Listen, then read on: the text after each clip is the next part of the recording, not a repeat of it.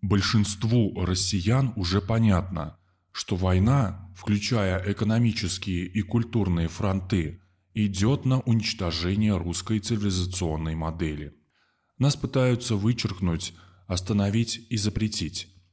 Уходящие планетарные глобализаторы видят свой последний крохотный шанс остановить или замедлить пришествие конкурента, способного на обустройство на принципах справедливости.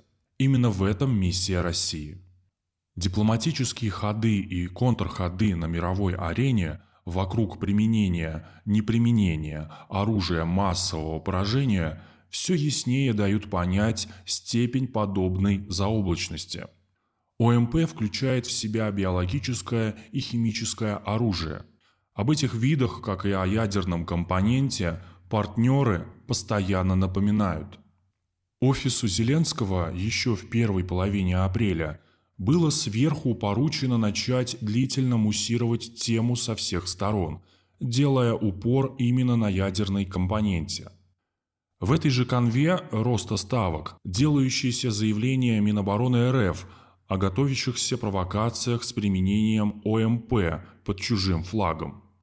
Наше ведомство действует тут в виде медийного антидиверсионного противохода. Отсюда и неудачные попытки со стороны Киева, череду целенаправленных подрывов различных крупных специальных емкостей хранения опасных веществ, многие из нас наблюдали в прямом эфире но катастрофических последствий, особенно в их медийном компоненте, на данный момент нет. В результате тумана войны и все большей вариативности у воюющего с нами Запада появляются, по их мнению, неплохие ходы не просто замедлить, но и не позволить нашей военной кампании выполнить заявленные цели – ведь запредельно поднятый градус при некоем реальном применении оружия массового поражения позволит еще сильнее надавить на любые экономические рычаги. Западу необходим общий эффект военных поражений Российской Федерации в купе с обвалом экономики. На фоне уже происходящей накачки ВСУ вооружениями, восполняющими выбитое русской армией, на что были затрачены немалые усилия. Оперативное командование, разведка всех уровней и планирование на Украине давно переданы НАТО. Осталось под любыми предлогами начать вводить свои войска, нарушить хрупкое фронтовое равновесие. Западу в грядущей авантюре, если он таки решится на нее, важна именно массовость, как можно большее количество участников в идеале – у островной империи с этим европейским поясом типа шахидов уже даже определенные союзные отношения оформлены. Речь идет о Тройственном военном союзе. Все под кальку англо-польского военного альянса 1939 года. История никого ничему не учит. Ослабляется Европа, ослабляется ее экономика и валюта. Конкурентные для Британии европейские центры силы вынуждены уходить из многих ресурсных российских проектов.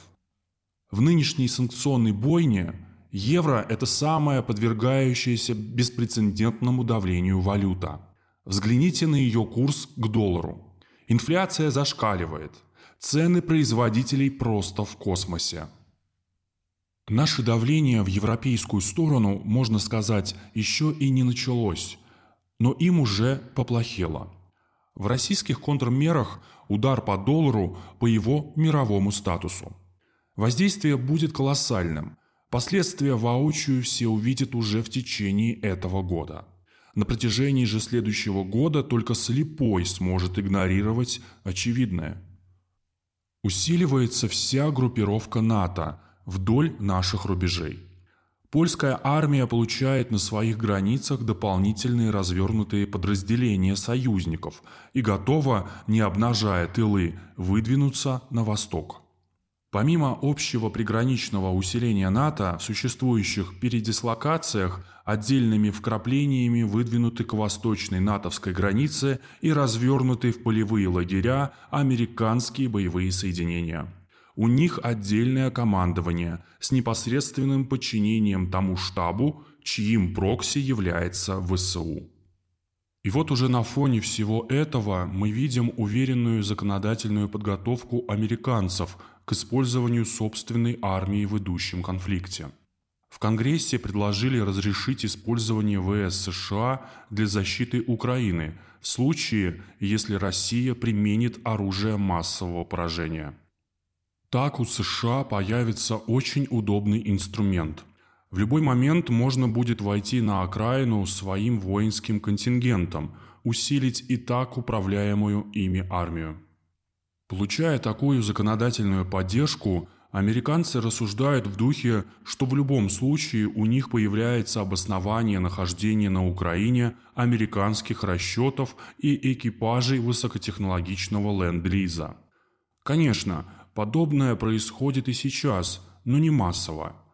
Уже сейчас Америка постепенно начинает создавать фундамент своему присутствию.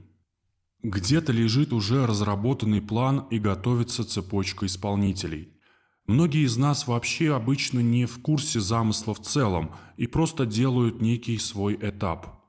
Но значение сакральности нашего праздника Победы, его зашкаливающего влияния на силу и мощь нашей госсущности нельзя недооценивать.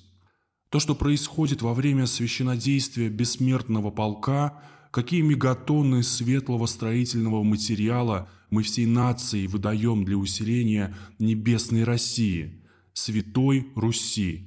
Просто неоценимо. И этот великий день произошел во всем своем могуществе. Россия получила океаны очень необходимой ей сейчас энергии. Нам еще украденные золотовалютные миллиарды возвращать. А Запад медлит. Для всех осмеливающихся вмешаться наш президент прямым текстом озвучил, что хвастаться не будем, а будем твердо действовать. Все, что затевают западные кукловоды, обернется в конечном итоге против них. Как бы что ни складывалось, с нами Бог. Победа будет за нами, и грозы сии пойдут во славу России.